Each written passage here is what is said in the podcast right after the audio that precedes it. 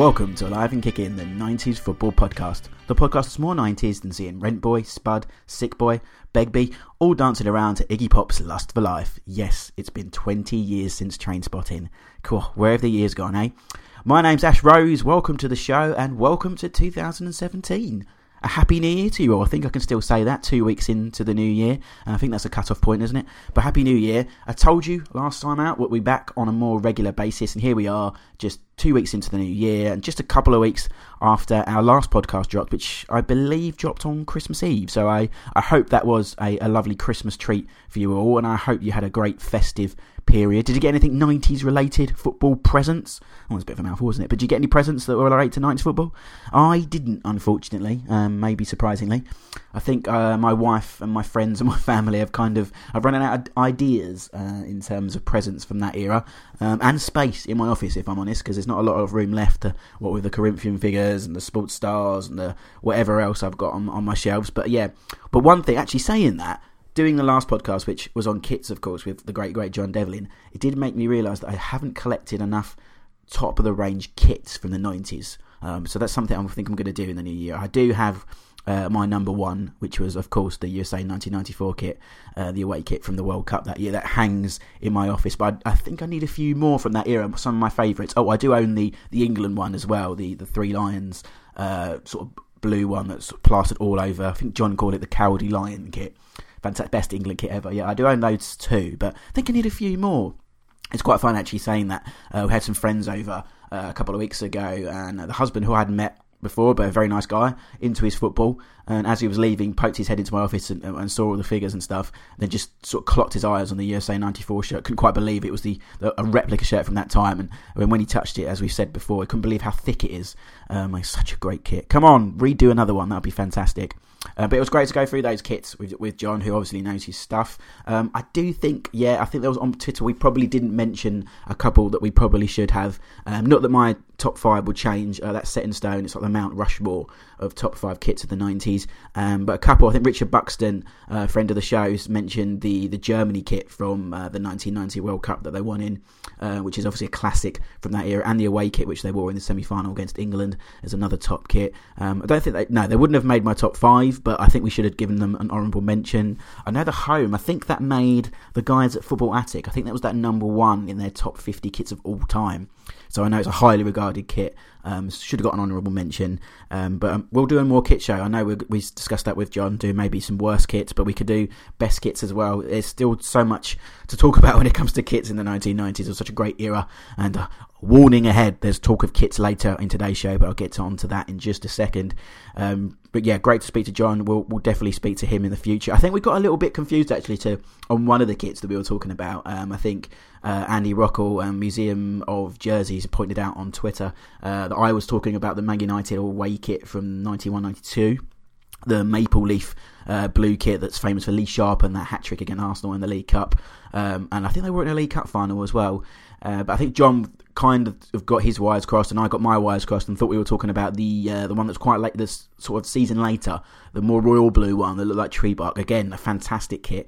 Um, but I think we got overexcited we both love kits, uh, and we're talking about two different ones, but both excellent kits. And I think everyone got the gist of what we were saying anyway. So um, it's not, you know, we're just excited. What can we say? So yeah, hope you enjoyed that show. Thanks again to John and to Ian Bishop as well, who we had on the show uh, on that, who was a, a great guest, living the life now in in the sunny LA son, I guess, in, in America. So it was good to speak to him. Before I talk about today's show, I just wanted to say, uh, pass our condolences on as well to the sad news that happened this very week uh, the death of Graham Taylor, which very, very sad, very, very sudden. Um, obviously, a big personality of the 90s, uh, firstly with Aston Villa, then his time with England, which is obviously didn't go as well as probably he hoped.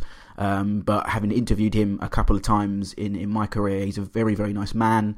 Um, the, the amount of sort of love that's come out in the last couple of days from so many people in the game can tell you how much you know he was thought of. Uh, excellent club manager, uh, as I said, Aston Villa and Watford in the 80s, and then again at the end of the decade, taking them back to, to the Premier League. Uh, I thought he was a good pundit as well, maybe an underused pundit.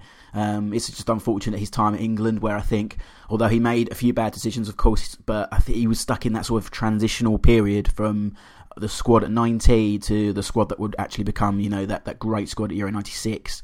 And so I think he was in that transitional period where Lineker went and Alan Shearer was quite raw at that point, and that team never quite worked out for him. And also that famous night uh, in Rotterdam and the, the, the, quote, the quote of "Do I not like that?" came from. But um, if you get the chance to watch a documentary, "Do I not like that?" as well, the the hardest job in the world, which uh, features in the, the Alive and Kicking book, and I think we've mentioned it on here before. Fantastic documentary. Shows how passionate, how much he wanted that job to work, and for whatever reason, timing and a couple of bad decisions didn't work. But very, very sad news. So um, condolences go to friends and family of, of Graham because it's, it's very sad to hear uh, of his sad passing this week.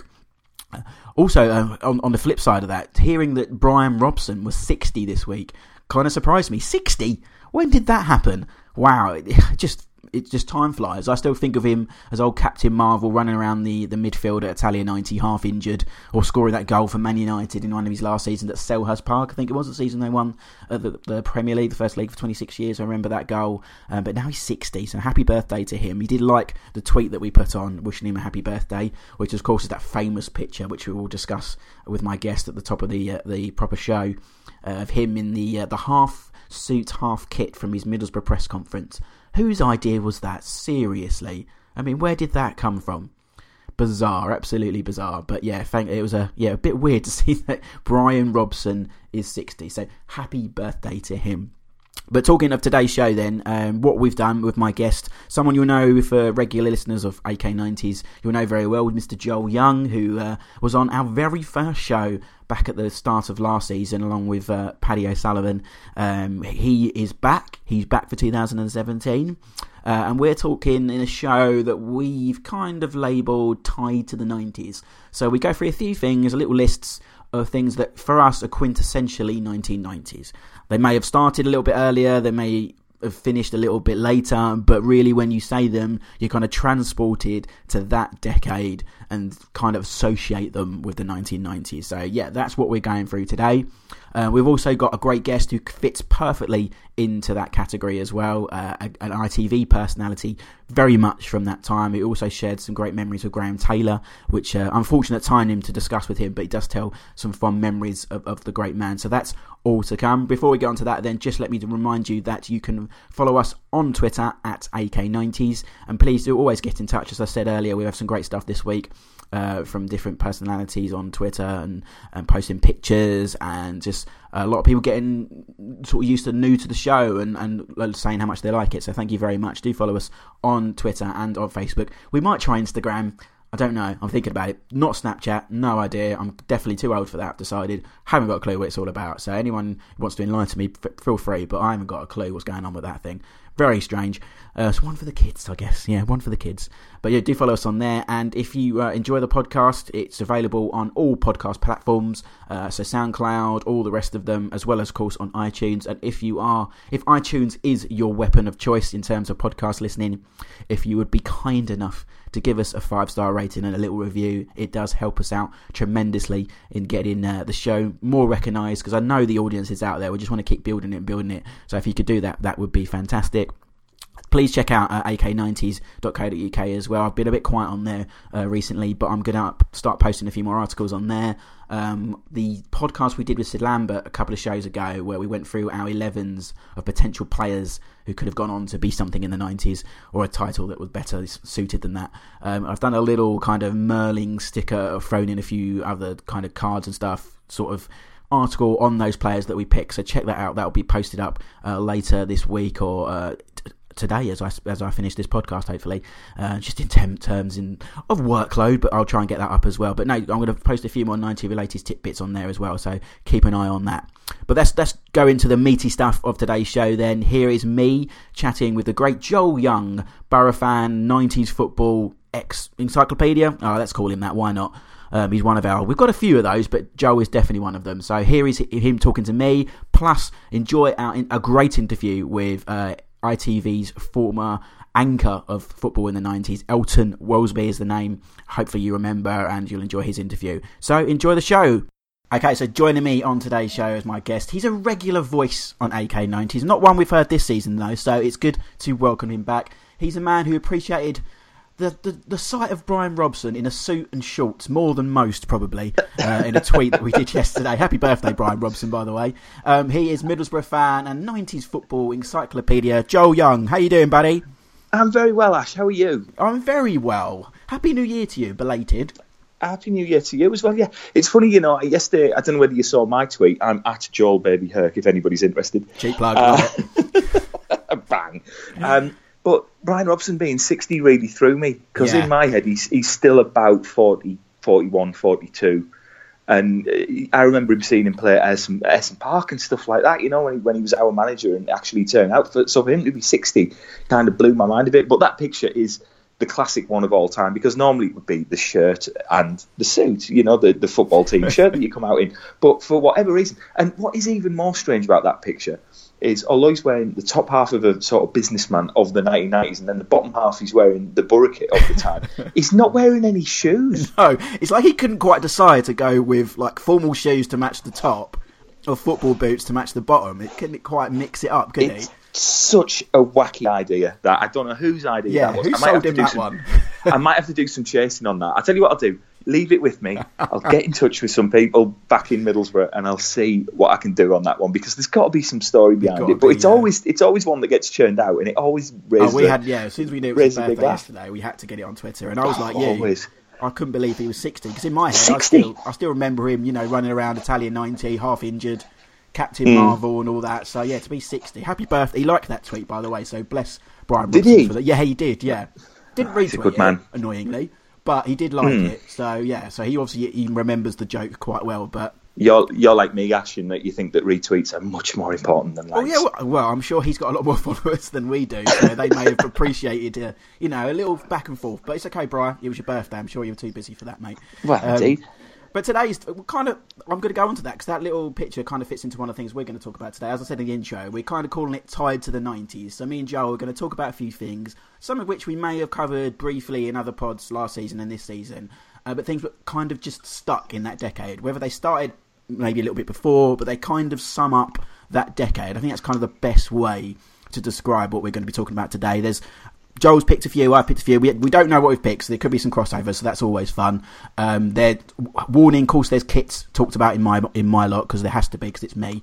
Um, Indeed. But, but yes, that's what we're going to do today. We, we haven't got a football CV because Joel is a regular. But one thing I'm going to throw at him, he doesn't know this as well, is one thing that mm. I was mm. going to, to introduce. I think I said it in the season two opener as well, is that we want to get collection of like players I like to call time forgot. So I'm I'm going to pray at you, Joel. You can think about this maybe name at the end of the show, but maybe a Middlesbrough player that we look you remember fondly, but maybe time has not been so kind. Well, uh, the one who's first sprung into my head, if you want to do it now, or we can go for it. Now, go on. It's up on. to you. Uh, Mr. Uwe Fuchs. Oh, Uwe Fuchs. Uwe did he play Fuchs. for Millwall as well? I think he did after yeah. he came Was. Uh, Brian Robson, a Brian Robson signing in his first uh, first season at the club, uh, got us. Uh, we needed two strikers, and he went out and bought Jan Fjortoft and Uwe Fuchs right at the end. Jan, uh, Jan was a record buy, I think 1.1 million, maybe, maybe 0.9, something like that. I can't remember anyway. And then we got Uwe Fuchs on loan from uh, Kaiserslautern, where bizarrely, and this is absolutely true, his striking partner was Stefan Kuntz. so that was quite. Yeah, that's a mouthful. That's a, best, isn't it? Yeah. Well, well, indeed. Uh, but uh, Uwe came in. He, uh, I think, he scored nine goals in eleven games. Was absolutely uh, fundamental in us getting promoted that season because we'd started to have that little wobble that I think you do when you. And that was the season only one team went up automatically as well. Otherwise, it was playoffs for the for oh, right, second, third, fourth, and fifth. So, yeah, they changing the leagues. Premier League, yes. Yeah, so yeah. you had to win the league to get promoted. So he, he got Uwe Fuchs in. Fjortoft did his job, and Uwe Fuchs was absolute cult hero. Scored all those goals, got us promoted, and then as soon as we went up, unceremoniously dumped by uh, Mr. Robson. Just went, no, he's not good enough for the Premier League. Uh, yeah, he, he, did his little job for us. That's it. And I think he had a, I think he had a bad time at Millwall, and I can't remember where else he went, but he was voted uh, another English club's uh, worst worst players ever. Yeah. So I definitely you know, remember so at Millwall because uh, my brother-in-law, who's been on the show a couple of times, Rob Gallagher, he's mentioned him in the past. I think he's remembered a bit. Not quite cult hero at Millwall because I don't think he had a great time, but I think he scored a couple of goals that were quite significant in games. Mm. Could be wrong. Millwall fans listening, you correct me, but I do think there is a slight kind of fondness towards Uwe Fuchs down at the Den as well. So, yeah, good one. That's good. Uh, we'll, we'll be asking guests in the future for those. So, great. Um, well, probably next time, Joe, we'll go outside of Middlesbrough. So, I'll let you think in that one. So, let's okay. get on to today's subject. We've got a good guest as well. I'll talk about the guest. Um, we'll do it probably halfway through once we've uh, had a few things under our belt. But I'm going to throw the floor over to you, Joel, then. So, we are going to transport ourselves, as we do always on this show, back to the 1990s and talk about things that are so particular to that decade that we hold them quite dear to our heart. So, kick us off, Mr. Young. What are you going for? What are you going to talk about first? Well, I'm starting with something um, that began in the 1980s but finished unceremoniously in the 1990s. Um, it's called the Zenith Data Systems oh, Cup. It's one of mine too. well, it was the first thing I thought of because yeah. I was because it was the first time that I, I know I'm, I'm, terribly Middlesbrough centric, and I'm sorry for anybody you know non-Borough fans out there listening, but it was the first time we went to Wembley. Um, should I explain what it is first? Go what the Zenith yeah, Data yeah. System Cup, Cup, was? Well, so uh, in the um, aftermath of the Heysel disaster and all the English clubs being uh, banned from playing in European competition, the league decided that um, the the teams in Division One and Division Two, as was, needed something else to do through the week. You know, because there wasn't quite enough fixtures with a league program, an FA Cup program, a League Cup program. They decided to throw this other little cup in, the Full Members Cup, which later became the uh, I think it was the, was it the Simod Cup in the eighties, yeah, and then became was, yeah, the Zenith Data yeah. Systems Cup. Do, do we know what Zenith Data did? Is it a computer thing? I have no I think idea. It was a computer thing. Yeah, uh, they don't exist anymore. I know that much, and it, it's just so. It, no, I, I, did go looking, but I couldn't no, find out. It's like Rumbelows. They've they've long gone. There's kids listening to this scratching their heads going, Rumbelows? Rumbelows, is that even a word? You're just making up words yeah, now. They are words. Zenith data, and it sounds so 90s computer. It's like some word that you'd see yeah. in some sort of weird 80s film, stroke 90s film that's about computer with yeah. stars like Fred Savage. Something. Something or Matthew Broderick yeah. in uh, War Games or something like that, you know, it's that kind of thing. Oh yes, we got into the Zenith data, sir. I mean, that, that's exactly what it was. It was just a nothing. There was no reward at the end, bar this um, trophy. That was it. You got a day out at Wembley, uh, and we got our first day out at Wembley, and I remember I, I lived a lick and a spit from Ayresome Park. I mean, you could, literally a stone's throw. Um, if, if I was in and wasn't at the game, because I didn't start going to the game until I was about 16, 17, I just wasn't interested at all. Wrestling got me into football, bizarrely, but there you go, that's another story. We'll, and we'll if Borough scored, our sure. windows would rattle. Mm, our windows would rattle. You know, in the house, we, we lived that neat to it. But I remember when we, um, the tickets went on sale for Sunday morning, and the queues must have gone on for about, and this is not hyperbole, probably about a mile and a half, two miles of people queuing to get these. You know, these weren't the crowds that uh, were going to Middlesbrough every week, by the way, to go, go and watch the game. You know, otherwise we'd have had 60,000 people every week, and it wasn't them. But it was absolutely insane. You know, uh, queue snaking up and down roads for people to go to this Zenith Data Systems Cup final, which we lost 1 0 to uh, Chelsea, Yeah. which I, I can't see that really happening again in the 1990s. No, that wouldn't have Chelsea. happened. No, not at all. That would that, that- No. that's the only time I remember that Yeah. happening. But uh, Tony Dorigo long range free kick. Tony but just what a strange, a strange competition. Chelsea won it twice. Forest won it twice. Beyond that, a nothing competition just to give the lads something to do. Yeah, it was. I, do you know what I remember, man? I think Sky in the very early days Yeah. of football coverage only had that.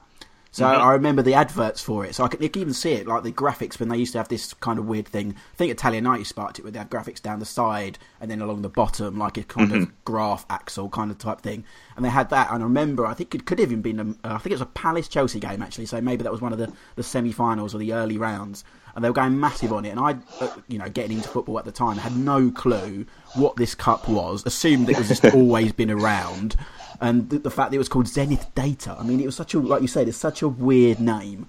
And they people moan about more games this time. I think the League Cup was treated. Now they had one below that in the Zenith Data Systems Cup. It- but I think it produced and- really good, high-scoring games, if I remember rightly.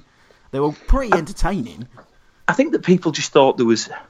It, it, it was just it was it was a it, this doesn't matter type Yeah, competition. yeah. You weren't really particularly bothered if you weren't out. You might get a bit of a payday if you eventually got to the final, but nobody was killing themselves to get there. I think we, we were in the second division, as was when we got to the final, So um, you know, just very, very, very peculiar thing. But yeah, you're right about Sky. I mean, Sky was showing it. This was before there was a Sky Sports, if you Yeah. want to believe that. Sky Sports, I think, kicked off in 1991, as I remember, with an edition of WCW wrestling. There you go. Oh, there you go. but yeah, it was it was just it was it was Sky's first sort of dip of the toe in the football Yeah. water, I suppose, where they were kind of just learning learning what to do and, and figure figure out how to do it and thinking that that and, and cricket were kind of going to be a, a catch to them and outright they were proven down the line. Yeah, well, I'm gonna. I mean, I had Zenith Data Systems on my list, but mainly because, like you say, it's so 90s and just the name of it. But I can. I'm gonna quickly combat that because it's in the yeah cheap plug alert in the book A Alive and Kicking and the Ultimate Guide to 90s Nostalgia. Oh, have you got have you got a book out? There is a book. It pre. It, actually, it's before the podcast. It's what spawned this Oh. show. So yeah, it's out right, where, available. could you, where could you get where could you get that book? Oh, I think it's still available on Amazon. I think over Christmas they got a few tweets about it. So yeah, if you did get that for Christmas, hope you enjoyed it.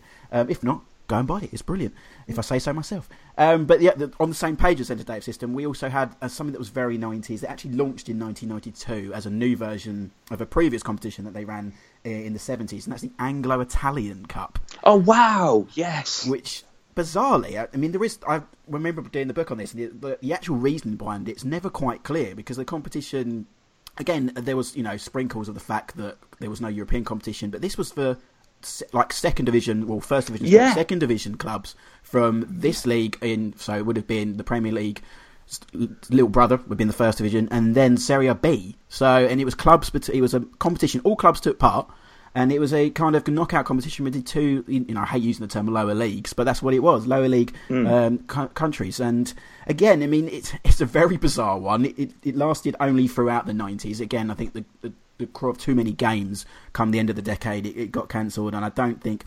I think lack of interest by the end of it because you're getting Serie B teams which weren't quite as glamorous as the Serie A teams at the at the time, especially you know we were talking a golden era of Italian football and Golazzo and Channel Four and James Richardson and all that. Um, but it was a competition that you know sparked some, some so, so, tr- silverware really for, for teams like Notts County. Um, it lasted Yeah. four seasons, I think it was in the end. So I got the, I got the result. Well, the, the winners here: Cremonese beat Derby, Brescia beat Notts County. Notts County were the only English team to actually win the competition in 1995. Completely, they must have taken it Glamorous. seriously. They beat Ascoli, and then finally Genoa beat. Uh, this is just brilliant. Genoa beat Port Vale in the final. Is no disrespect to Port Vale, but you know, cup finals and playing Italian teams isn't something you kind of associate with with Robbie Earle's former team. So yeah, the Anglo-Italian Cup. Do you have memories of that, Joel? Yeah, very, very vague ones. Yeah. I seem to remember. Um, I remember Borough being in it, and I seem to remember us playing teams like uh, Verona Yeah. and uh, maybe like Bari when they were down in Serie B. Yeah. Um, very, very. I seem to remember Ivano Bonetti before he went to Grimsby. And free chicken, and I got free chicken at him, didn't I? Yeah. through chicken at him. Yeah. Uh, but I seem to remember him playing in it at Middlesbrough. Now I could be completely Yeah, wrong, but I've got the in that Robson season, that first Robson season at Ayresome Park. I think Robson was probably thinking, "Well, let's give the lads a, a little bit of European football before we get it for real." And you know that didn't happen for another ten years. But um, yeah, I do have very big and just one of those strange. Why? Why, is Well, yeah, this? why like is this who happening? dreamt this up? It's like I always say, it's not the person having the idea that I have a problem with. Somebody has a bad idea. Somebody has a bad idea. I have a million bad ideas a day. But um, it's the it's the other people who go, you know what? That's a good idea. a point the idea yeah. you've just had. Yeah, no. Why don't we just like cause something through the week that nobody's going to go to, that nobody's going to care about? And, and I mean, I can imagine. I wonder how many knots count. Where was the final played, or was it a two-legged? Thing? It's a two-legged thing. Okay. So, home and away. I mean, it's it's a, it's a big away day for these midweek sort of competitions, isn't it? I know Champions League and obviously you know the European competitions are the same, but for something that was kind of strange and only a one-off for four seasons, very bizarre. Um, I think it ended in the end because of hooliganism as well. I think that kind Hmm. of that came into play. Um, but a very strange, unique '90s competition that um, I don't think it's ever been talked about happening again. When you talk about these No, I- European leagues, I don't think everyone's gone. Do you know what we should bring back? The Anglo-Italian Cup. Uh, the because the occasionally because the Anglo Scottish Cup was a big deal in the seventies, like. Yeah. a reasonably big deal, not like a huge thing. So, so and but that kind of makes sense because you sort of go, well, English clubs versus Yeah. Scottish clubs. It's it's kind of quite Well, it's been talked about the league in revamping the League Cup before, isn't it? Those sort of options, getting Yeah. Scotland teams involved, and it's not sort of out of the realms of possibility. But to randomly choose the Italian league is is strange. But yeah, you're not you're not choosing the country next door to each No, other, right? you? all, You know, it's no. not like or even like an Anglo-French union. Yeah. that kind of makes sense. I'm, I'm assuming because just Serie A or Italian football was so huge at that point, it was then the glamour, glamorous choice. But who knows? But so that's that's cups covered, I think. Um, although we haven't mentioned the Cup Winners' Cup, but I think that's a given. Uh, the European Cup Winners' Cup Winners' Cup. Yes. Yeah, amazing. Bring it, bring it back. Thursday, proper Thursday night football. Um, but your next choice, uh, uh, you know, memory from what you want to choose, Joel, go for it. Yeah, I was, I was going to talk about um, everybody believing football April Fools because they still happen now. Yeah, April, the football one. April Fools still happen now, but no one believes it because No. we're such we're so cynical in 2017, Yes. aren't we? We're not going to believe a thing. But everybody's going, oh right, April Fool. But um, I remember people believing all sorts. Yes. Um, the the Sun did a couple. Uh, one was the Predator headband, Yeah. which uh, I remember Neil Ruddock doing the being involved in in the gag on it, where it was the predator. It was just a rubber headband with the predator. Uh, I don't know what you call them, fins on them. Yeah. And apparently, the predator headband enabled you to um, head the ball a lot further with a lot more power than a, a regular header would let you do. So that that was a big one. People going, "Oh, this is outrageous! This can't be done. It's like having a tire on your head. You can't be doing that." And then th there was another sort of equipment-based one, which was David Seaman and the big gloves. Oh, definitely. That was the first one that came to my mind, actually. Yeah. Yeah, D- David Seaman and the Big Gloves, and I'm going to give an even older sort of point of reference now. But it's kind of like he had big Kenny Everett hands. Yeah. When Kenny Everett did the big hands thing, it Creeping into the 80s these- there, but yeah, all right, I'll let it go. Yeah, well, you know. Um, I was going to say something bad, but I just didn't. Um, Move on. and he's got, yeah, he's got the. Uh, and it's him with the big gloves, and there was pictures of him. Like, and I, I don't know whether they went and actually did a photo shoot of I him did. in, I remember in it, these yeah. enormous gloves, and he, he was just sort of saving everything, going, "Oh, won't this be brilliant for the future of you know defenders and goalkeeping?" And there was you know all the pretend quotes, but the big one I remember, and I'm going to sneak it in, and I'm going to sneak it in because it was ostensibly concerned to the 1989-1990 season. And I don't know whether you've talked about this before, but the front cover of Shoot magazine Ah, that proclaimed uh, that proclaimed one day that Ian Rush, they had the world exclusive that Ian Rush was signing for Everton from Liverpool, and wasn't it a scandal?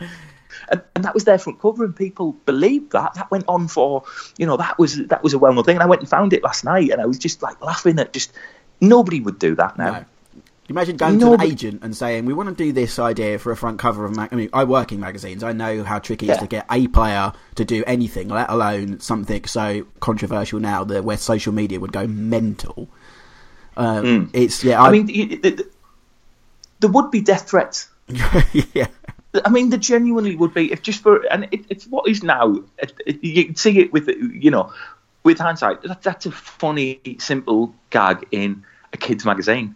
But now there would be so much trouble, and you wouldn't be able to say, "Well, actually, it's a joke." No, it wasn't a joke. You know, in the post-truth world, um, you know, you would have people believing that forever, and that would result in so much trouble for Ian Rush or, or a player of his ilk in, in this era as compared to that era. It's it's insane the sort of stuff uh, that, that they sort of got involved with. yeah. That would be when you met, when you said that. I, I, we spoke about it with Ian Cruz, who who was at Shoot at the time. Actually, go back and listen to our magazine pod last season, and he said how well it was done, how much Rushy was up for it. But it just like you say, can you imagine now? It, I mean, Liverpool Everton is a kind of different kind of rivalry in football where there's obviously it's heated, but there is that kind of jovial aspect to it where they sit together, blah blah blah. But you Yeah. can imagine it in a North London derby. You know, if you Oh. get you know someone like Harry Kane on the front of Kick magazine in an Arsenal shirt, it'd, it'd Yeah. go mental. It'd And just be, oh, or you know, if you look at Newcastle Sunderland, Yeah, they just, or, you know, if, if they suddenly, if suddenly one day Alan Shearer had piped up in a Sunderland shirt for a joke. I mean, that's that would be. I'm not. I'm not going to say that would be the end of his career, but he would certainly have. It would certainly be tarnished. yeah, definitely. Yeah, it kind of says a lot. I mean, it's it, it's slightly off ta- tangent, but how what players were allowed to do. And what I mean, I remember Yeah. players. You know, every Christmas you got them on the front cover of magazines dressed in, in Santa Claus outfits. Now it's really Yeah. difficult to do that now this day and age. We managed to get Phil Jagielka at Kick magazine in a Santa hat uh, just Mm. at Christmas, and that and he was up for it. But a lot of players won't do it. They they see the, you know the image, the agent, the club, for whatever reason. And it's you know, to do something to go even further and do a joke like that. I mean, it was great mm. at the time. It's still I remember cause I can see the cover in my mind. Um, mm. We'll have to put it on Twitter as well for those who, who don't remember. It is 1989, but I mean, Ian Rush was a big name in the early 90s as well. But yeah, mm. that was great. I'm trying to think of any more that I mean, wasn't it, you say big hands? I think one story. I don't know if it was a newspaper or if it was a magazine at the time, but I think someone did big goals as well. I think that was an April Fool's that they were going to make the goals bigger or maybe taller. Yeah, I seem to remember. Yeah, they were going to make no, they were going to be like an extra sort of three feet each yeah. side or something. I do remember that. Yeah, because the Americans, America. be, yeah. because the Americans yes. wanted to have more yeah. high scoring. Uh, they wanted more goals because they were used to basketball and they were used to American football, where it was all about the points and where they, they, they weren't they, they couldn't understand a nil nil or a one nil. You know, it just didn't make any sense to them. So to placate, it was in the build up to the USA World Cup, yeah. and I can't remember who did it, yeah, but it was, it was, it was definitely yeah, then, and it was all about for the World Cup. They're going to make the goals three feet bigger on across each side. So there can be more goals because it'll improve, impress the Americans. And everybody's like, "Oh, well, why are we changing things to impress the Americans? Why, why are we?" Do-? And, and I remember there being real grumbling kind of not outrage, but certainly lots of people going, well, well why are we doing that? Why are we doing that? Well, you, you, they've already got the World Cup. it's sort of like indignancy is probably the, the word for it. You know, people getting very indignant about why are we bending over backwards to accommodate them? They should just watch it anyway. You know, so there was that ability. I think, whereas now everybody is just looking for it. It's Just yeah, they know it straight away. As soon as, April, it, it, as, soon as it hits it April on Twitter, you're looking for it, aren't you? Yeah, yeah, or like you know, the, the, end of March, it's like right, okay, let's wait for the press releases, let's see what's happening, you know. But that's um, that's the thing. Everybody believe in it, not the fact that they happen because they still do. We had yeah. stuff about Zlatan signing for Bayern Munich's basketball team, yes, yeah. silly stories like that still come out, but instantly you just go, yeah, yeah, yeah. We are too, is, yeah. we're too cynical, Ash. Yes, I, I live in a cynical world. These, I long for these more innocent times where we would, were more gullible and we would believe silly, foolish giggles like this, as opposed to now where we don't believe anything we're told. We don't. We know that American no. World Cup is. Uh, yeah, I remember that because the, the, the, there was something about the penalties as well. Because when the MLS first started, they had the the penalties that went from the halfway line, didn't they? Which seemed like a April Fool's joke, but actually did happen. No, they were wacky. I saw something, and I, I think I saw an old clip of uh, maybe somebody like LA Galaxy playing a game, and they were doing that the other day, and I was just like, yeah, this is not hockey because that's that's the, the hockey. That's the hockey version, yeah. yeah. more exciting, yeah. yeah.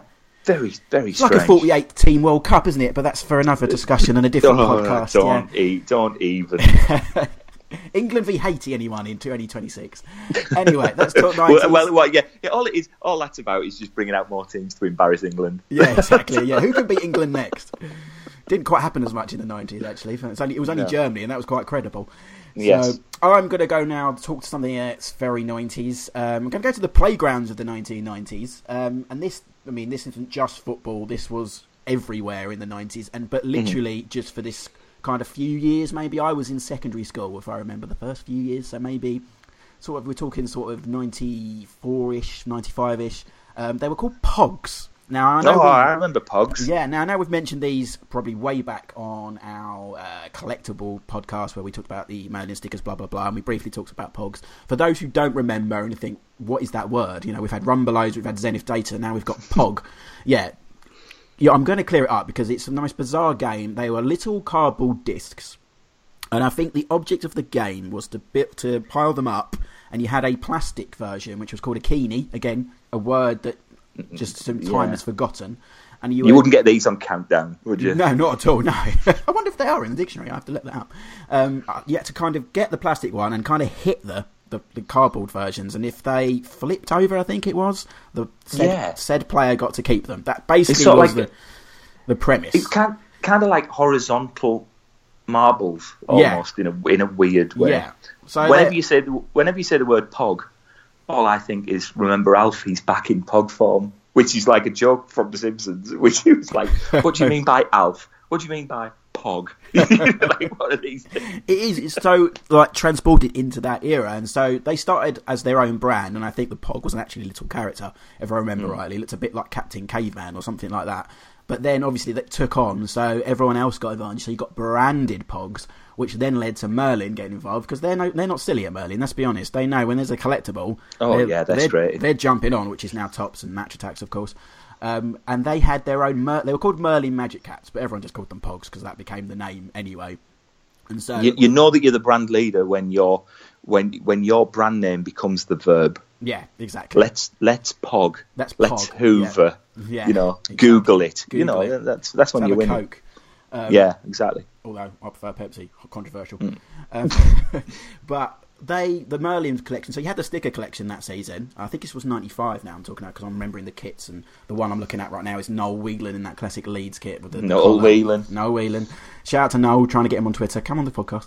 Um, and they, I, I don't think they were quite the game. I think at that stage they became more of a collectible, especially the football ones. So they had every Yeah. team. I had the, the QPR version. I think there was five or six for each team. So I think the QPR ones had like Gallen, Sinclair, Danny Dichio, people like that. Um, and they became a, a new version of a Merlin collectible. So they not only were you collecting stickers at that time, you were collecting these Merlin magic caps as well. And I think you might have found them in packs of Golden Wonder as well. Uh, and Golden like- Wonder, Golden crikey. Wonder. Well, they did actually saying that they did their own version. Um, what were they called? They were, they were for the World Cup in Um, 1998, and you had a kind of. I think they were shield shaped, actually saying that now, but they had a fol- oh, their own folder. It's in the book, everything like that. But yeah, so Pogs playground craze for about three or four years in the 90s have never come back, which is strange when you consider. You know, stickers have stood the test of time. Cards, the coins come back and forth that, that you get from the the, the petrol Yeah. stations. These sort of just went into the, the doldrums of the 90s and never came back. Down the dumper. Yeah. So yeah, It- it- Shall we? Shall we stick with toys? It's, Yeah, it's go toys for it, you, yeah. you have talked about before, but I've got a story about them. You see, oh, we don't mind. and, and you know, we t- Corinthians, man, say it loud and proud. Corinthian toys. I've still got. I'm looking at now. Are, you ready to ring your buzzer? yeah, go on. All right, I've got my Juninho. Yeah, ding ding ding ding ding. I have as well. I can see him from where I'm sitting. I have Juninho, Terry Venables, um, Fabrizio Ravanelli, and Emerson. You know the kind of Oh, holy Emerson quartet. one's brilliant of, uh, well.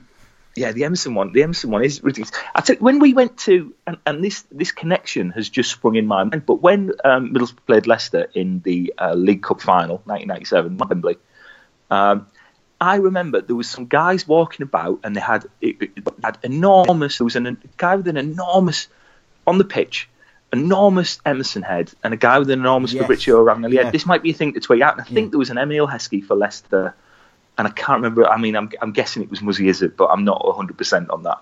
It was certainly the first three and yeah, another. And they were walking out on the pit, and I've just thought, was that a Corinthian thing? I wonder if that was kind of yeah. some sort of uh, some sort of nod to that, or maybe it seems like it's a, the first time that thought was well. ever. Yeah. Yeah, could- around that well time, been. 1997, 1998, where you go and spend one pound fifty on them or whatever. Because they had the But big ones at that point as well. Like they called them headliners, I think. They had the slightly Yeah. bigger ones, which would play into that. Yeah, that could be. Why Muzzy It is be- it? He's not the most sort of distinctive looking guy to make some sort of a big footballer of, is he? No, but I think one. he was kind of he, he was kind of a bit of their him and Heskey were their main they men. I think yeah. at the time. I can't think Neil who else was. his big ginger head, though, couldn't you? Well, yeah, I mean, it could have been him. Yeah, it's a distinct possibility. Anyway, I don't want to talk about that game. It still upsets me, and it's 19 years Talk about the figures instead. More excited. Uh, yeah, so so so yeah, loads of these, just buying them all over the place, and they did that. They did that weird sticker thing with them, where you couldn't actually, you could go to your toy shop and buy. And I, you know, I was far too old to be buying these things. I was like 20, 21, 22. But I was going and going and buying them. You get them in town from the toy shop, and that's fine. You could pick who you wanted. But then newspaper shops and corner Yeah. shops started selling them, but you, they were really, really random. So you up, so you just end up with, you know, you could end up with a Muzzy, is it? You could end up with, you know, a, a Darren Caskey. You could end up with, you know, David Unsworth is one I used to get a Dietmar lot. Hamann. yeah, yeah. Did he wear six for Everton? Yeah, and the England wa- figure if of him. Bizarrely, there was an England figure of him. I don't know why because he, I think he might have played once. Yeah, it must have been at the time. He must have been. I think it was that Umbro Cup squad in '95. Hmm. I think he was part of. But yeah, and he looks nothing like him. So you always had to double check that he wasn't another figure. But yeah, I got because they were in blister packs, six David weren't they? They were always in blister packs that you couldn't see, especially the England, the early England ones as well. And you, oh, you know, I seem to remember having Steve McManaman about four times in an Yeah. England shirt. Going, I'm bored of this. All the dogs going. Yeah, so the postman's been ignore the dog. oh well, that's good. Um, but yeah, so but then what they did, which was you know it's very clever, is they they discovered the people at Corinthian that by adding a little hook into the head, you could turn them into key rings. Yes, so yeah. they started selling them all as key rings. And my girlfriend at the time, because I was in love with Gazza, went out and bought me the Gazza one. And uh, I, I, went, I went, oh, it's brilliant, thank you. You know, Gazza in his England kit, resplendent, you know, with the blonde hair, the whole lot, whole nine yards. And uh, one day I was working in a in a nightclub um, that was a gym as well, the Tall Trees in uh, just outside of Middlesbrough in Yarm, which is now being knocked down. Famous football hangout. Uh, I saw Ugo Ehiogu smoking in there once. Smoking! Oh, Ugo Ehiogu, what? How dare he? Uh, Big Ugo. Terrible. And, and, yeah, but it was the 2000s. It was the 2000s, so it doesn't matter. Yeah. But yeah, so I was I was in there one day, and um, in walks Gazza, five bellies, um, and they're just swanning about, you know, because they knew the owner of the place, and Gazza's Gazza, you know, he's do whatever he wants and walk around wherever he wants, you know, straight behind the closed bar and got himself a drink, and etc. etc. And how he's like, well, I've got to say something to Gazza. I've got it. This is when he's at Middlesbrough. I've got to say something to Gazza. So I realised that I had this thing on my key rings. so I went up to him and I, and I just went, went, doesn't look like you. He went, what are you on about? I went, doesn't look like you. He went, what doesn't look like me? I presented the Gazza thing out of my pocket. I went, this doesn't look like you. He went, ah, I'm sick of seeing these things. Throw it in the bin. thanks, Paul. Thanks, Paul. Yeah, probably about 19, you know, too old, too old to be doing that kind of thing. Thanks, Paul. Bye. But he's right, though. The Gazza one, especially the fact that, again, that England set, the first one, I think he had black hair. Mm. Again, it was when um, he, he went that bizarre yeah. few months of really jet black dyed hair, like Pierce Brosnan or yes. someone. So the England figure in the first Euro 96 ish, 95, 96 set was that, and he didn't look like him at all. The best Corinthian, I'm putting my geek hat now on the best Corinthian with Gazza is the Lazio one, I think, which is a limited edition. Actually, I think I'm not, I'm not entirely sure, but he's got the mask on as well, the the, the cheekbone mask that he yeah uh, Bas- wow was it, was it Boli who broke his cheek if I remember right? Yes, yeah, the French striker, yeah. So yeah, he's and got. Did they both? Did they both play for Rangers in the end. They did, yeah. I don't know if it, it wasn't. I don't know why that's popped in my head. Yeah, yeah, they did play for Rangers. Yeah, but yeah, so that's the best Gazza figure. But the England one particularly, yeah, it wasn't wasn't great. I've got, I got that one. Yeah, I've got it here. I'll put it on Twitter later. So, um, but yeah, no Corinthians. I mean, it, they have been revamped in this modern era. They're now called Soccer Stars, but they're not quite as comedic, kind of cartoony, I suppose you could call it, as they were um, in in the nineties when they first came out, and some of them completely as quite said, as much of a, of a of a caricature. Caricature is the perfect word I'm looking for. Yes, I mean the, the, select few. I've, i mean, the, the, my favourite one, which won't come surprise to anyone who listens to this podcast quite regularly, is the Alexi Lalas one, which is a, you know you're going to make a figure, a guy with a long ginger hair, ginger beard, and wearing the greatest kit of all time is is going to be one of my favourites. I've got him. I've got Steve Stone again. I mentioned him on here a lot. Marco van Basten. Yeah, yeah, I think I remember having him. Yeah, so I mean, David get, Unsworth. David Unsworth, yeah. Um, when I was clearing out my garage, actually, a few months ago, I found a few. Some of them are still in their packaging, actually, and I found like ones that I never even Ooh. remember I had, like Jan Molby. Um, who was nice. Who else did I have? I find I think Ruddock was actually one, and his Liverpool kit mentioned Ruddock earlier.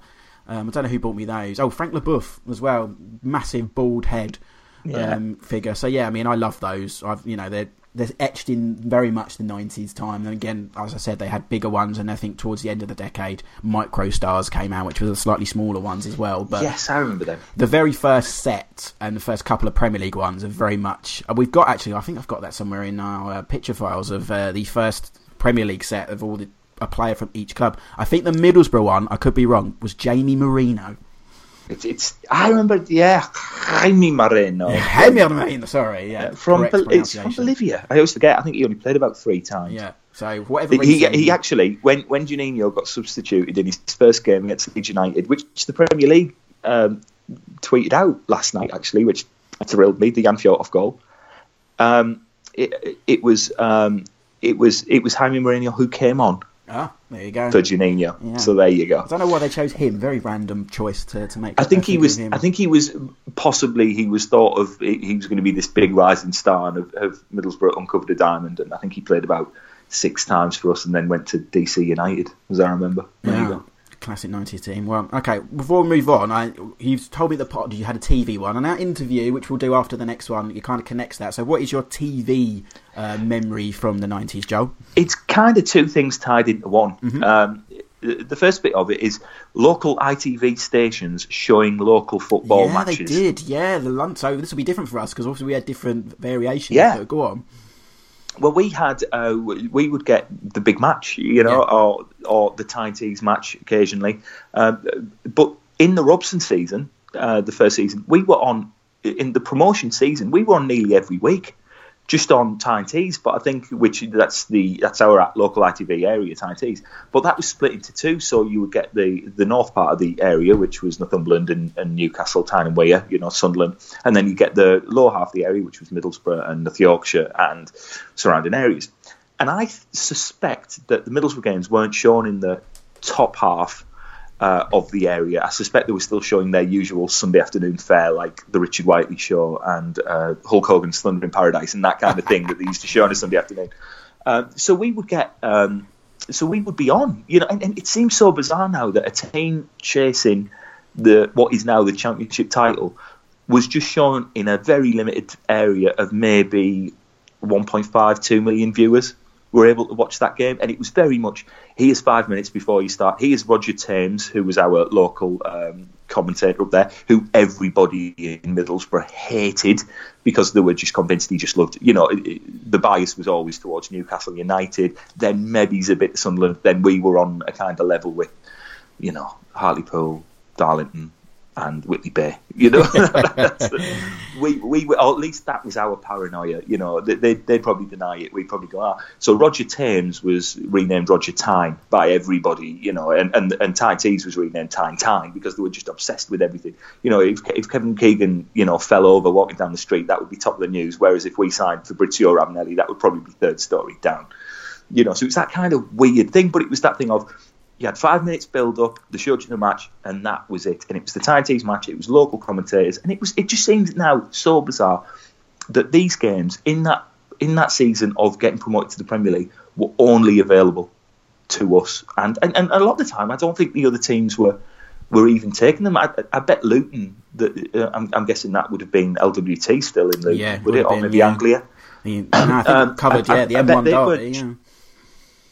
Yeah, I bet they weren't showing uh, Middlesbrough versus Luton, the last game at Ayresome Park. I bet they weren't showing that in LWT. So that just seems so peculiar. Whereas now, something like that would be built up to the nth degree of wow, stadium and here's some memories and here's our long documentary beforehand and all that kind of thing. Where you know, I think they might have given us half an hour of chat and talking about memories and things. But beyond that, it, it just seems so bizarre now that your local ITV station was just allowed to go and pick and choose games outside the Premier League that they were going to show. You know, that's. I mean, uh, did, did that happen with LWT? Yeah, no, it did. There was. I think it was called the Big Match. I think. I don't think it had a, a London-centric title, if I remember rightly. Correct me if I'm wrong, people on, on Twitter or whatever. But yeah, but obviously in. London, there's to be more clubs. There's, you know, considerably, you know, the, the, top top clubs at the top of the league at that point. So I don't really remember QPR ever getting much yeah, uh, of a mention on that, um, unless we were playing the big teams. You know, the big game that people remember from the early 90s is us beating Man United at Old Trafford, but that was actually a live game um, that ITV mm. showed um, as, as, part of the big match. So, but there was a highlights program over the weekend that showed. I think we might get like a roundup of literally just the goals of whatever game we are playing, or if we were yeah. playing a derby, you know, the, the, Chelsea derby, which is considerably bigger than it is now. I think that mm. might have got it, but it was very much, uh, you know, who are Arsenal playing, who are Tottenham playing, who are the big London teams at the time. Um, especially Arsenal in the early 90s. They were, you know, the league title winners in 91, the cup winners in 93. But yeah, I remember the it being London centric. I actually remember thinking, why can't I see the other goals? Because I want, you know, you want as a mm. kid growing up, you want to see them all. You want to see not only your own team, well, you want to see the, the, the, clubs that have scored all the goals and stuff. So, yeah. I, I, well, that leads us happily, go very, very, very, very considerably, into Endsleigh League Extra. there's, now, no, uh, there's another word, Endsleigh. Yeah, go on. Endsleigh League Extra, which was shown at like one o'clock in the morning yep. on a Sunday night into Monday morning. Endsleigh League Extra an hour of just he's the goals, no commentary, yeah. bang, bang, bang, bang, bang, with Endsleigh. I mean, I, I, and there still exists Endsleigh. They're an insurance company. Yeah, the insurance, yeah. Uh, and, and, they're still on the go. But I was like, it, when I was talking about local TV showing football, I just thought Endsleigh League Extra, and I went back and watched an episode, and God, it's terrible. I mean, God bless you, the people of Endsleigh and the people who produced that show. But oh my God, it's so it makes you wonder like how people moan about how the football league is treated by broadcasters in this day and age, and there are still problems with it. I hate that the midweek games are never covered under any TV deal for some bizarre reason, whether it was mm. BBC or Channel Five. You have them now, but think back then when we, Endsleigh were the sponsor and we had a late night sort of show showing literally, as you said, the goals. There was hardly any commentary. There was barely a presenter and it was you might get the goals on the news Yeah. if you were lucky. yeah. But again, that would be, probably be the local news as well. I think, Yeah, if I remember yeah, rightly. absolutely. Yeah. So yeah, Endsleigh. Oh god, yeah. Good that they're still And- going though. And, and well, good for them. I mean, Yeah. obviously not though. I mean, I remember as soon as we got out of the league, it was it was then the Dead Endsleigh League. Way. Um, Well, you so the song, quite- didn't it? They changed the song. You're going instead of going to Wembley. If you're going down, I remember the song used to be "You're off to the Endsleigh." Endsleigh, yeah, so, yeah, it Endsleigh. it nicely to, to that song. So It's always yeah, nice when something scans. yeah, completely. Well, talking. but that was a terrible program. But yeah, sorry, I've just interrupted your link. Terrible. No, go on. Any more to say on the Endsleigh? We can keep going. Not just that, just a badly edited, badly put together on at one o'clock in the, you know, just before the Dead Asian hours. Bollywood film would be on. You know, in the middle, of, they'd show you that, then you get, you know, then you get your programs for Asian viewers. You know, just like why are you tucking this really important programming on in the middle of a Sunday night, a Monday morning? Just obscene. But anyway, go on. But talk, yeah, as I said, talking of, of football coverage in the nineties, and he wasn't someone who was involved in Endsleigh. He probably could have been actually if he'd stayed at the station longer. But our interview days, not with a footballer um, from the nineties. We've taken a slight break with it this week, and this guy kind of fits into the fact that he's very nineties. And when I say his name, you'll be like, oh right, I remember him from the early days of ITV before Sky took over the Premier League, and then BBC had Match of the Day that they brought back in 1992. Elton Welsby was the Jeff Stelling of the early 90s, covering the match for ITV. Even had the Richard Keys jackets to match. And he, I spoke to him earlier today on the Alive and Kicking. Here he is, Elton Welsby. Elton Welsby, welcome to Alive and Kicking. Thank you so much for joining us. You were obviously a big face of football in the early 90s. Um, we're going to start off, though, by chatting with some recent news, the sad news of the death of a former England manager Graham Taylor. He was a good friend of yours. Um, what can you Ash, tell us I- about I'm- Graham? Um, I, I still haven't come to terms with it, mate. Really haven't. It's um, when I was the uh, the presenter for ITV in Italia '90. Uh, about four, four or five games, you know, Graham travelled with us on, on the. you know, he was going to be the next England manager. He was going to take over from from Bobby Robson, Sir Bobby Robson, and um, you know, and that's the way we kind of build it. You know, the next England manager, Graham Taylor, is with ITV live at tonight's games, and you know, and um, you know, he used to tell me over dinner most nights, you know, what he wanted to do. Uh, One thing he said was he could see him building his England team around Nigel Clough. Oh, okay. Well, he he he told me that, yeah. Um, but on air, I always, I always used to say, and here he is, the next England manager, Graham Taylor. And he'd, he'd sort of interrupt me because we, we got on so well. We said, he'd just interrupt me, like, took my sleeve and sort of go, uh, maybe, maybe. yeah. Oh, uh, very, very sad. I can't. Uh, and, and my condolences go out to Reed and the family. And, oof, dear, oh dear. Yeah, very Never saw that coming. Ash no, never saw that very coming. sudden. I mean, as, as someone who spent a lot of time with Graham, obviously, is- have you got any stories you could tell us about the man? Well, there was there was one particularly that um, I'll, I'll I'll never forget, and uh, he said to me one night over dinner. Um, he said, "You're pretty close to Joe Royle, aren't you?" I said, "Well, yeah, yeah, we're good mates." And he said, "Can you sort out a phone conversation that I can have with him?" And I said, "Yeah." So we we went back to the, the hotel in, in Rome where we were staying, and uh, went to went to my room. I phoned Joe, and Joe came on the line. I said, "Look, there's someone here who wants to talk to you." and it was about bossing the England um, under 21 side, and that's what Graham wanted Joe to do.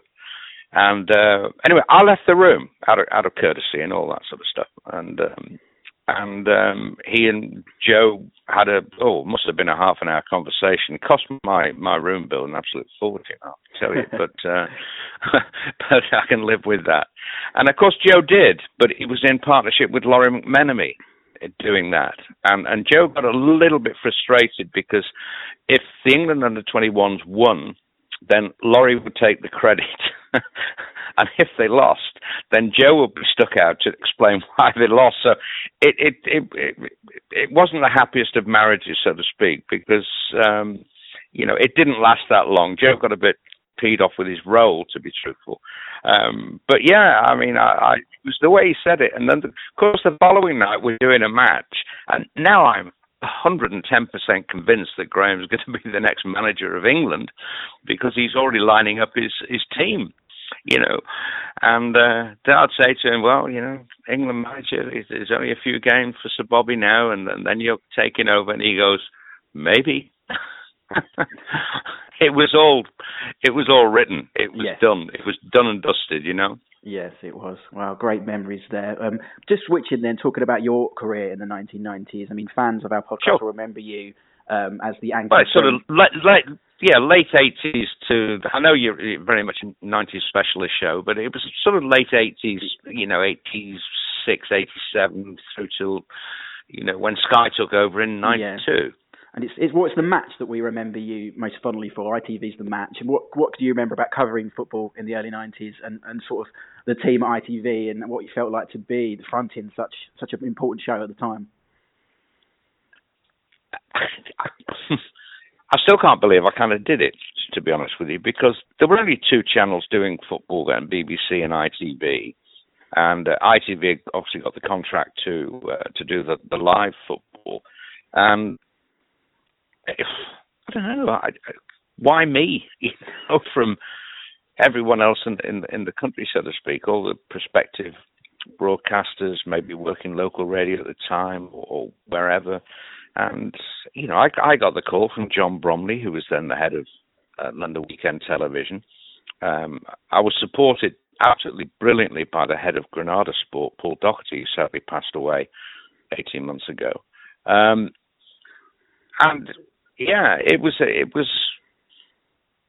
People used to say I was too young. They might be right.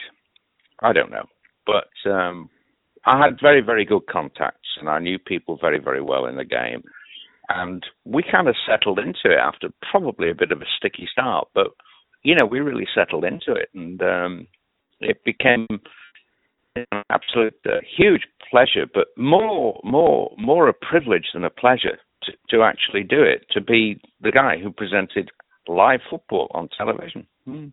Mm, I remember I remember it fondly as well in some of the early '90s games. For you, I mean, are there any games you remember from that period that stand out, or, or what players you enjoyed watching of that era? Oh gosh, uh, not specifically. Paul Gascoigne, with, without a doubt, yeah. Gazza. Um, uh, no, I, I, I just, I'm going to come up with the best cliche of all time. Here. I literally used to take each game as it come. I, yeah. I really did. Um, I, I'm an Everton supporter, always have been since 1962. So Everton weren't really up there at the time. So I, I was kind of I, I, used to have very much a, a neutral outlook um, to, yeah. to, whichever game we did.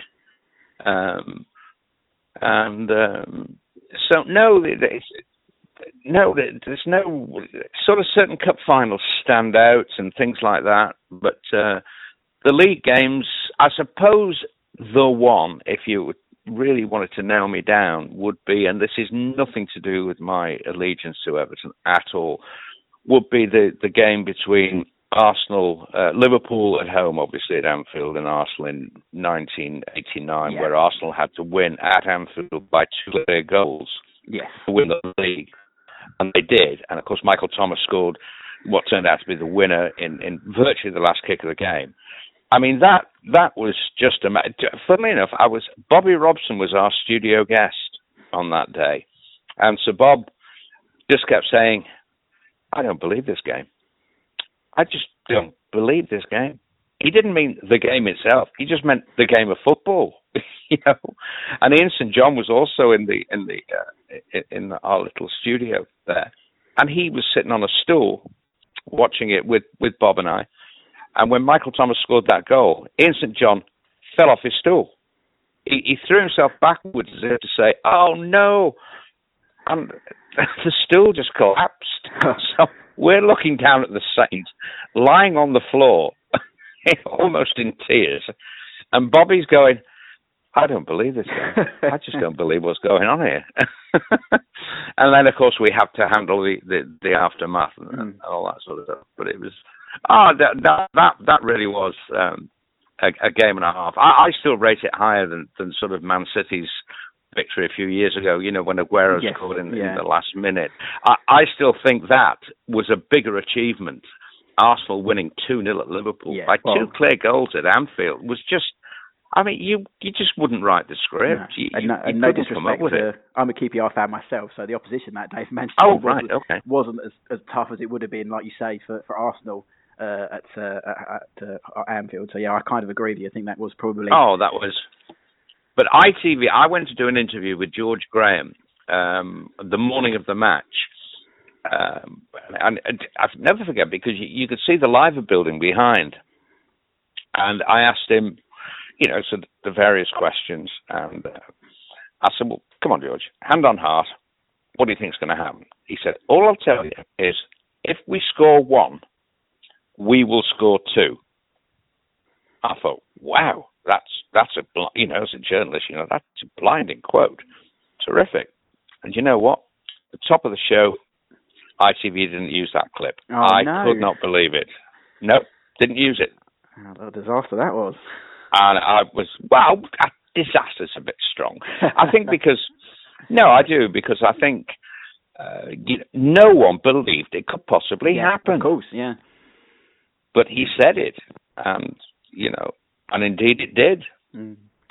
You covered also you your role at ITV. You covered, like you said, Italia '90 and, and Euro '92. Mm. What was that like? Um, to each tournament. So Euro Well, 90 Euro 90, Euro 92 was probably the, the my most uh, favorite like four week period as, as an ITV presenter because Okay. it was just marvelous. And I, um, we basically went between um, Stockholm and Uterberg, which is Gothenburg, but we always used to call it Uterberg because that's the way they pronounce it. And uh, Jack, Jack Charlton was was the guy that was with me all the time, and we used to say we all we used to we used to have adjoining rooms. So after games, and supporters were in the hotel, so Jack and I would, would sort of go upstairs and not mingle and things like that. But we'd have adjoining rooms, so he could go come into mine, or I could go into his room, and we just sit, uh, sit there having having a few uh, Jim Beams and just talking about the game, talking about the tournament, and it was marvelous. It was it was a wonderful time, and uh, Jack and I became very very close uh, during that, and worked with him a lot afterwards on on you know um, theatre dates and, and after dinner things and, and what have you. And yeah, so I regard Jack as um, you know as a very good friend, and uh, we, we I'd say we it was just Ash, it was just fun. Everything was just fun. That's all I can say. It wasn't hard. Yeah. As a TV presenter, I was I was I'd like to think I'd hit my prime then, and I I knew I just knew what to do, how to do it, what to say, and how to say it. Hmm. And so, in other words, it sounds very pompous. It's not meant to sound pompous, but it, it was easy. Mm. I, I found it easy.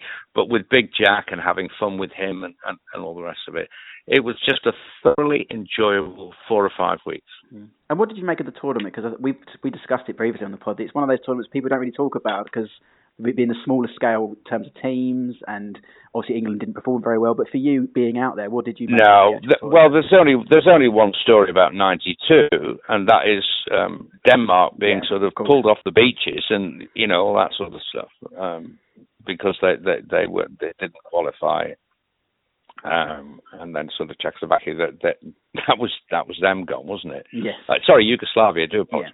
Um, and for them to go through and win it, I mean, the final. I'll never forget the final because it was it was like Jurgen Klinsmann against Peter Schmeichel. That was basically the match. It, there was a match within a match, Yeah. you know, and Schmeichel was just absolutely supreme. He was brilliant.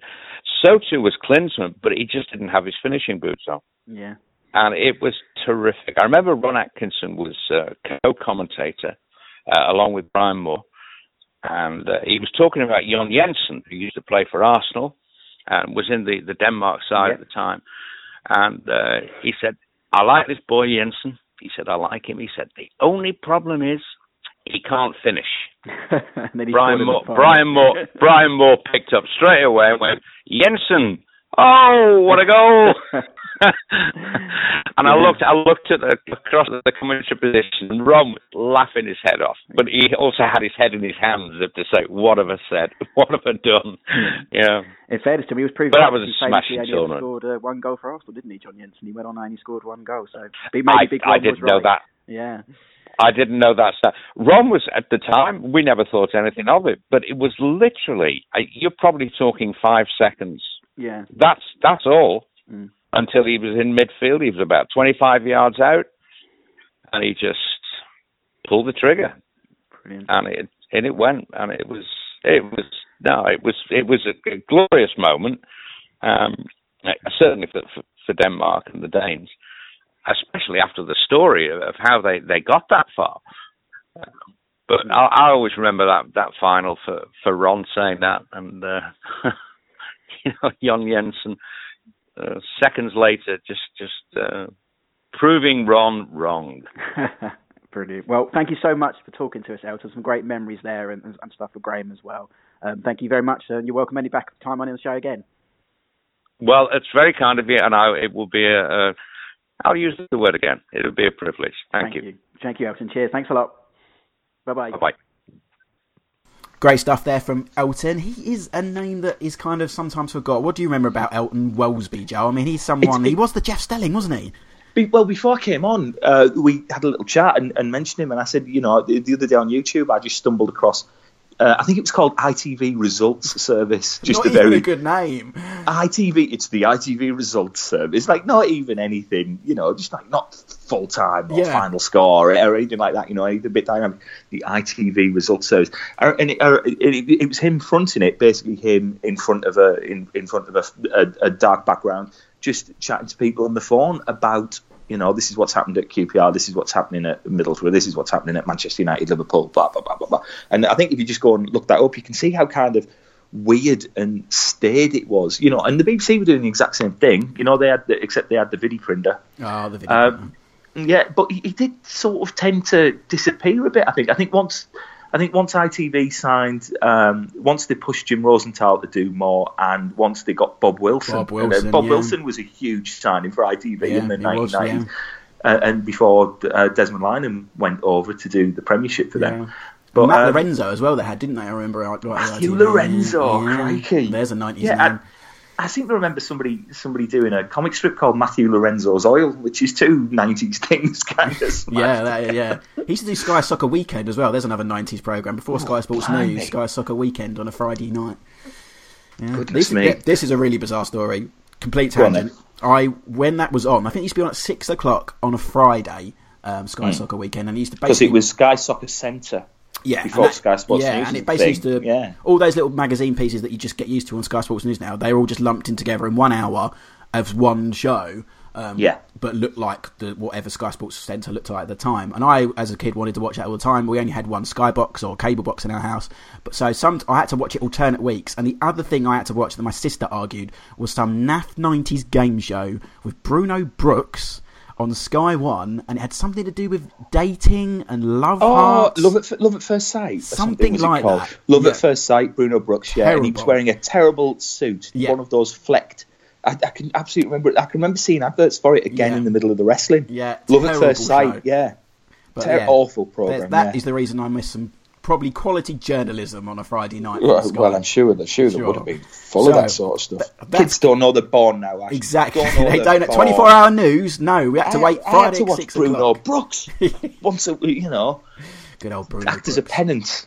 I used to get him and Keith Chegwin mixed up as well. Bizarrely, I don't know why. I, I can understand why you, would do that. Yeah, yeah, I, I, I get that. Small yeah. little presenters, maybe. Yeah, I don't know. Bruno Anyway. Brooks' real name is Trevor. Oh, bless him. Trevor Brooks. Never wrong, wrong with Trevor. Trevor Brooking's, match of the day. There we go. 90s. Well, yeah. Oh, he's a lovely man. lovely I once man. had I once had sausage and mash with uh, Trevor Brooking.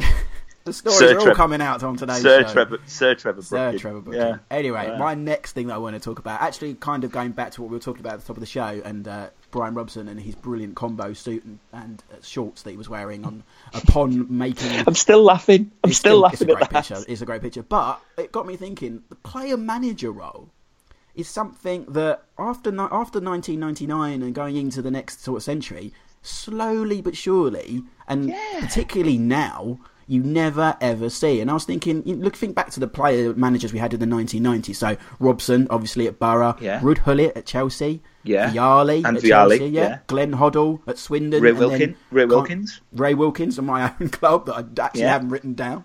Um, Peter Reid at Manchester City, um, John Aldridge at Tranmere. They were all pretty successful to a certain Good. extent at doing both roles as being a decent sort of vet in their team, but also, I mean, Vialli and Gullit won honours, cups. Aldridge did very Yeah. well on a smaller scale at Tranmere. You know, Brian Robson obviously got Borough promoted. Ray Wilkins Promoted, yeah. didn't obviously do as well in that role than some of the others, but that you know, all of them Was uh, I think was Steve McManaman, uh, uh, not Steve, Steve McMahon, sorry, at Swindon as well. I Yeah, remember. And was- yeah, exactly. It's it's a role that kind of maybe in today's this is obviously I haven't researched this as much as I should, but I don't know if in today's rules of coaching badges and FIFA licenses, it's you it's can't a do both. It's a harder role to juggle. Maybe you can't do both, or maybe that's a rule that that's come in. It's not something I, I'm aware of, and I've worked in the industry. I mean, for a did because when Giggs took over at Manchester United, he wasn't still playing, think was he? He just did the four said, games. Yeah, I'm gonna. That was it. So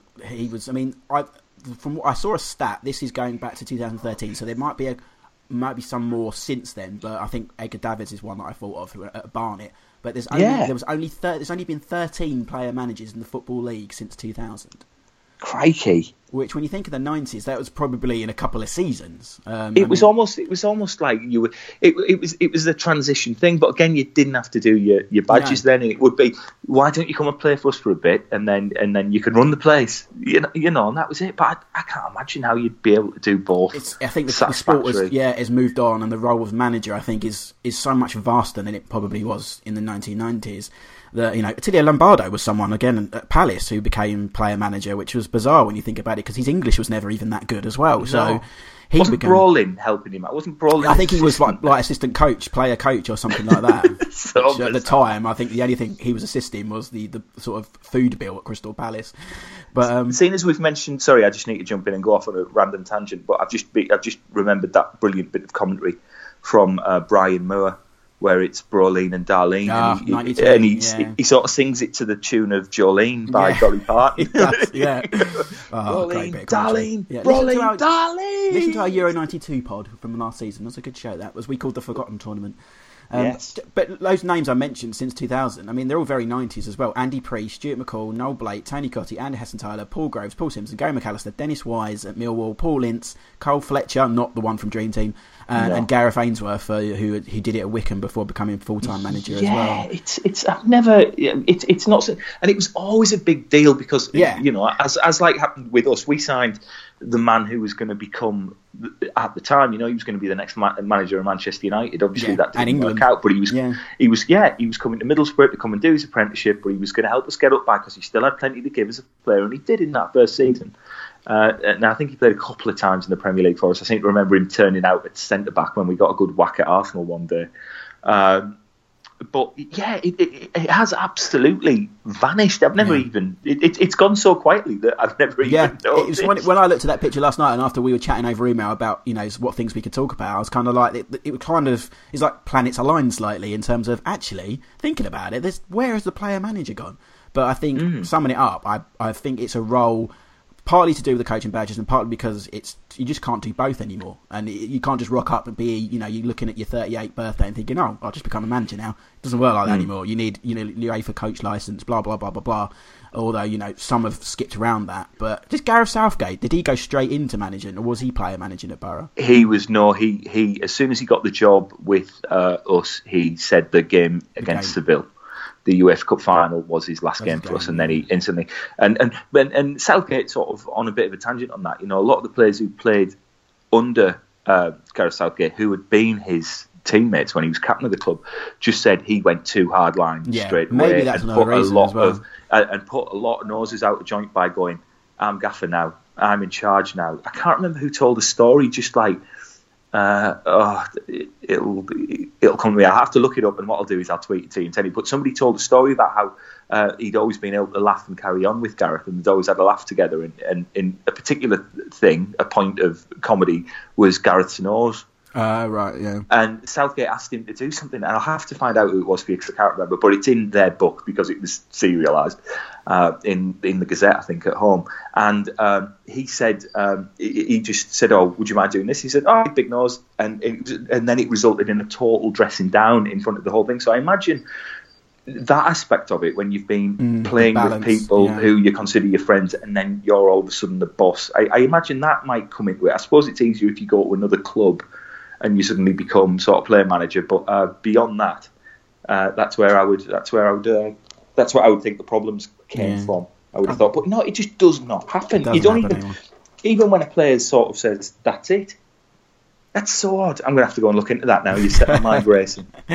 Although, on a, on a slight note, Cole Fletcher did actually player manage Harchester United as well in the later years of yes, he did, yeah. Was that after one of the many many deaths of the managers? Yeah, or, absolutely. Yeah, yeah. Because yeah. I remember their first manager was the bloke off Eldorado. Oh, after Ron Atkinson. Ron Atkinson after Ron first, Atkinson, yeah, Ron Atkinson was first, yeah, right. and then it was the guy off Eldorado. Yeah. Bring back Dream Team. Um, we've got a few things left we want to talk about. Um, Joe, go on. What else have you got on your list? I said, well, this is one for you. Yeah, you'll enjoy. You'll enjoy this. It's a kits one. Yes. it's uh, club badges not appearing over the heart, oh. then being shifted round various places on either the chest. Yes. I remember Liverpool, Manchester United, uh, I think Chelsea as well, Newcastle United, all at one point had the club badge over their uh, central, the sternum. England. Is that the, is that what you call that? England, yeah, England as well had their, yeah. had their had their crest over the sternum part. But us, again, sorry to everybody who's not listening, you bothered me talking about Middlesbrough. Middlesbrough, in a very dashing move, um, decided in the 96 97 season to move the club badge onto the left arm, I think, as I remember. But yeah, it was definitely on the arm the, the Borough crest was on the arm in the Ravanelli kit, and that kit that you like so much, the one that looks like the flag of Finland. Oh, the one, yeah, the a, one you never wanted, yeah. That, the yeah. one that we never wanted. Yeah. The flag, it looks like the flag of Finland, but done on a Spectrum 128 kit. Or with a Crayola, yeah. Yeah, yeah. We never ever won in that kit. But yeah, in, in that kit, it's got the our shirt sponsors at the time were Errea, the, the kit manufacturers were Errea. Who've just been announced as QPR's new kit supplier for next season. Oh, good luck with that. um, anyone who's seen Norwich kit this season, this is a 90s link, which is a homage to their 92 93 amazing kit, which is also by mm. Errea. Anything of that they want to bring to QPR next season, do it. Anyway, carry on, John. You'll be able to buy it by about October if you're lucky. That's how, how it turned out with Borough. oh, crikey. Um, you know, now we've got three strikes, we're more than happy. But yeah, weird positioning of the uh, of the crest of your club crest instead of being over your heart where it belongs. It's easy to kiss there, you know. Yeah. It's sort of where your heart is. That's where your crest is. But no, on the left arm, bit wrong. Over your sternum, bit wrong it's just really weird. I can see what people were doing, the experimentation. Yeah, well, it was the nineties, and that's what kits. You know, the kits in the night, as we've discussed literally on the last pod with John when we did our top five. I don't think it was very good. I enjoyed that one. Any of those, I don't think any of the kits we chose actually had the badge anywhere else but the the normal position. Did his? Did the? I, I don't think the Newcastle the Newcastle away. I'm trying to think. Did did that? But um, I quite like that kit. Shames me to say. Um, but yeah, the, the, the moving, kit, yeah. yeah, the moving about of the uh, club crest on on shirts is just very peculiar, and I don't think now, due to the fact you've got to have your Premier League badges, yeah. your uh, other, you know, other uh, FIFA Fair Play or Kick Out Racism, those kind of badges, because they've got to be in a certain place. There isn't that sort of freedom of movement. No, but they don't even put it in the middle anymore. It was a very much kind of sort of time thing that they did for a few years. Then went, actually, you know what? It's probably better off where it was. Let's move it back because he mm. kind of makes it kind of makes the middle of the shirt all kind of go into the middle. So you kind of got this big space either side of, of whatever's in the mid, like the badge, and then you have the number, especially in the World Cup. Yeah, you kind yeah. of have this big gap then either side. So unless you've got a striped shirt, which is kind of probably enhances that, or even a hoop shirt, because we had a I think our 95, 96 view from there's another nineties oh. name. Um, kit had the badge in the middle. Um, yeah, it doesn't really work. It's not for me. I, I was one asked to ask uh, John Devlin, our kit expert. I'll ask him next time he's on if he was a fan of that. Um, I thought you were going to say when they used to have the badge inside another massive badge, which was very nineties as well. Oh God, yeah, yeah, that was it. Was almost like the badge, and then like it was almost like a trophy. Yeah, that's something that you'd won at school, or like a swimming trophy yeah. or something. Like I think it was that. an Umbro yeah. thing, if I remember rightly. I think because I remember on a Forest kit, City, United. United. Yeah, I think it was an Umbro thing, like the laces we talked about on last time's pod as well. So yeah, well, seeing uh, as actually, we're talking uh, kits, before we move on, before we move on, I do have a bone to pick with you about these nineties kits. what did we forget? Um, you might you might have said it, but it should have gone in your top five. Fiorentina at home um, with the what? Nintendo did, sponsorship. Yeah, I mean, come on, the classic. We didn't actually do. I don't think neither of us picked foreign kits, and it was one. Well, you picked the USA kit. Well, no, one. Come on, that's not an excuse. International Ugh. kits. We didn't. I didn't yeah. set the rules, so maybe we'll do one further down the line that's sort of because that, I that the... Fiorentina bright purple, yeah, Nintendo, sponsored by Nintendo. That's I think I think it's made by Fila. Yeah, that's pretty kit, much yeah. as nineties yeah. as it gets. Oh yeah, I'm a big fan of the Sampdoria kits of, of that era as well. I still like them as well. Yeah, like Dave, the ones that David David Platt, Platt used to wear. Yeah, absolutely. So maybe and and, and was he there?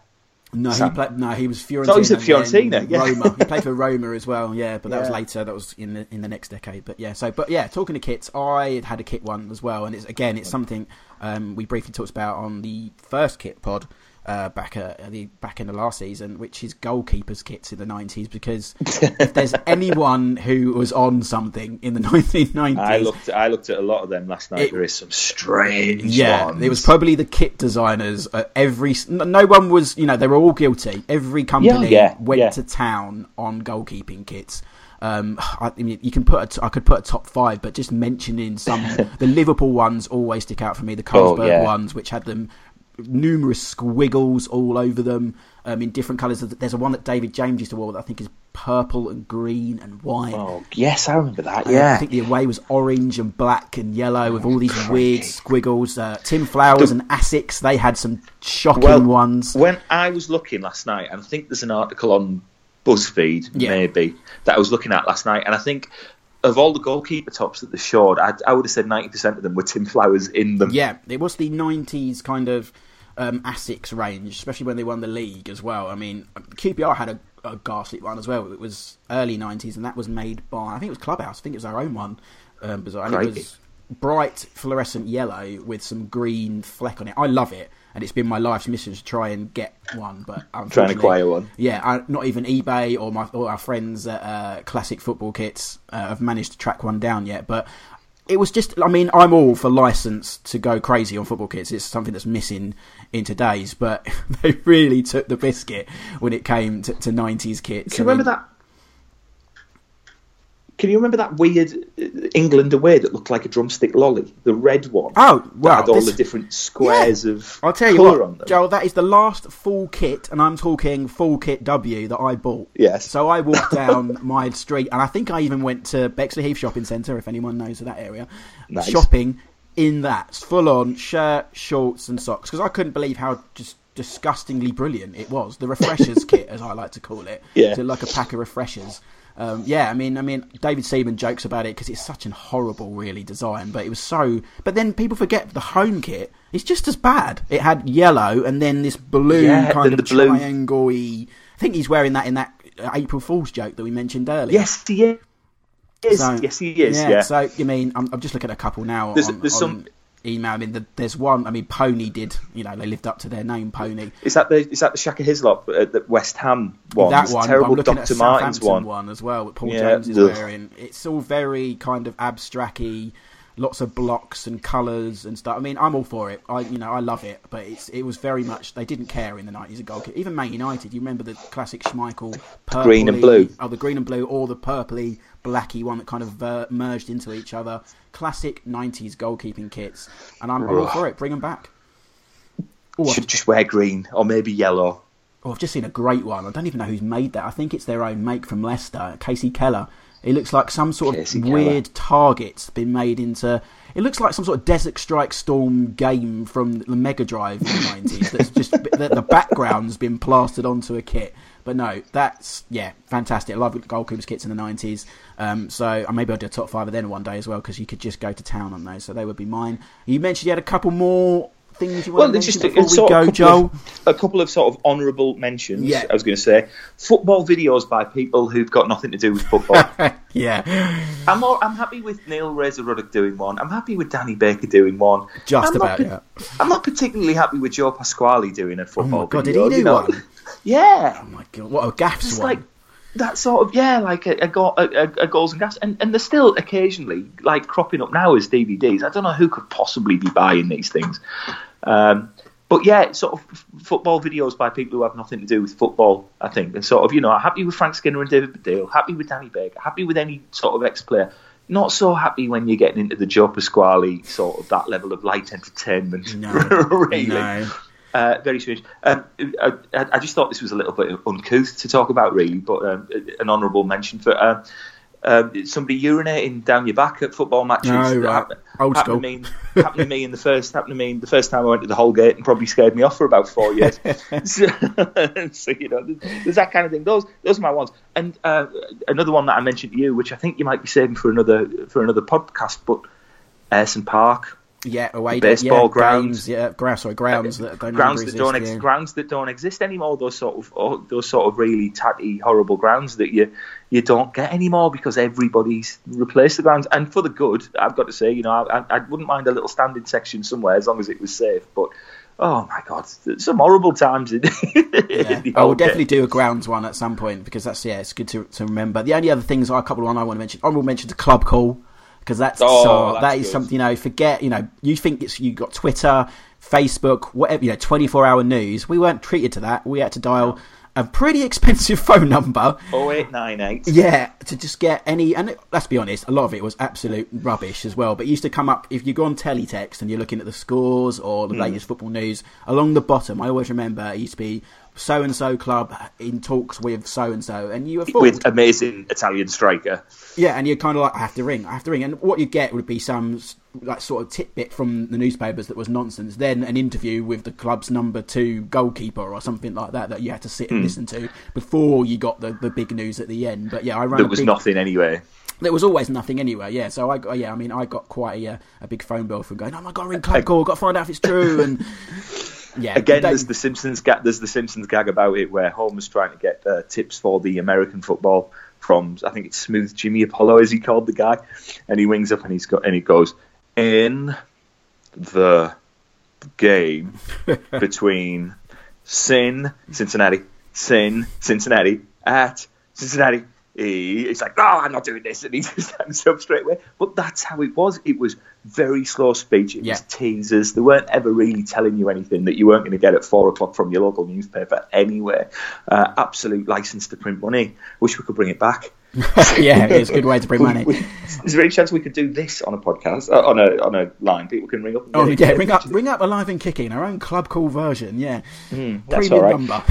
Can make And, a fortune. A, s- a spe- another specific one. Um, the boys a bit special in four four two magazine. I don't know whether they still do that. but don't do it. where I- No, they don't do it anymore. No, they had a recent revamp, but even before that, I think it, it went quite a while ago. But yeah, I mean, there's some great names in that. They were doing it Oh, well, for a long time into in kind of to the next decade. It was like I would say five years ago, maybe they got rid of it. But yeah, that was because big. I, I used to use that as a little cheat. I would sort of go and get 442 every month because really looks like just an incredible. I know you talked about magazines before, but just an incredible, groundbreaking magazine. Yeah. And and then they do Boys a Bit Special. I think I first found out about Julian Joachim in that Oh. one, which I know you talked about with Sid. Yes. Um, and, uh, and and that sort of, I think the Neville's I remember seeing in there, you know, that that kind of, and uh, obviously you had a lot of duffers as well and people who never made it, but you know, it was there where you, you know, Sunday you got the game and there is Julian Judge. All right, I've heard a lot about this lad. He's X Y Z, and it wasn't anything that I knew from any anything that I'd actually seen with my own eyes or particularly on the telly.